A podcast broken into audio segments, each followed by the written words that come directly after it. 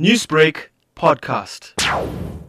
The Paul watchdog warned it will monitor Facebook, YouTube, and Twitter. But can the agency lock horns with India's ruling class, which follows serial offenders online? Asked commentator Sagarika Ghose. I don't think this can be implemented.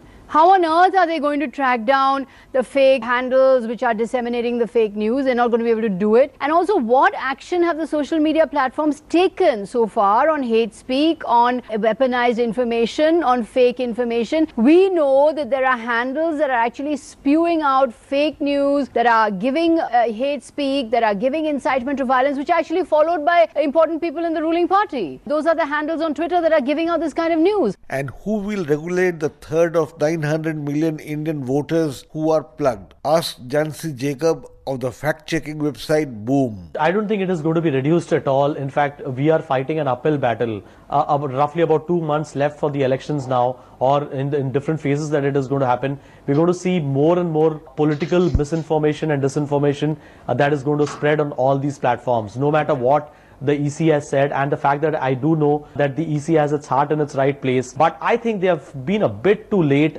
to enter the space. What were they doing in the entire years of 2017 and 18? Global platforms, including WhatsApp, have promised a cleanup but a plethora of others have fallen off the Commission's radar, said digital media analyst Rajneil Kamath. What we are not recognizing even now is that there are many platforms that began in India that are truly Indian in nature, which are maybe perhaps bigger than platforms like Twitter and are available in local languages. ShareChat is a great example of it. It doesn't have English as a language, but today you can see Manoj Tiwari, Prime Minister Modi, Rahul Gandhi, Aam Aadmi Party are trending. No one's even talking about these unknown platforms, which are also going to have a really, really large impact when it comes to these elections. India's ruling class has employed an army of trolls with the elections in mind. The large opposition groups to have entered the toxic game, and others are also not far behind. And a corrosive battle is likely to erupt even before the first vote is cast next month.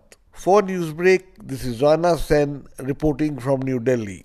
Newsbreak, Lotus FM, powered by SABC News.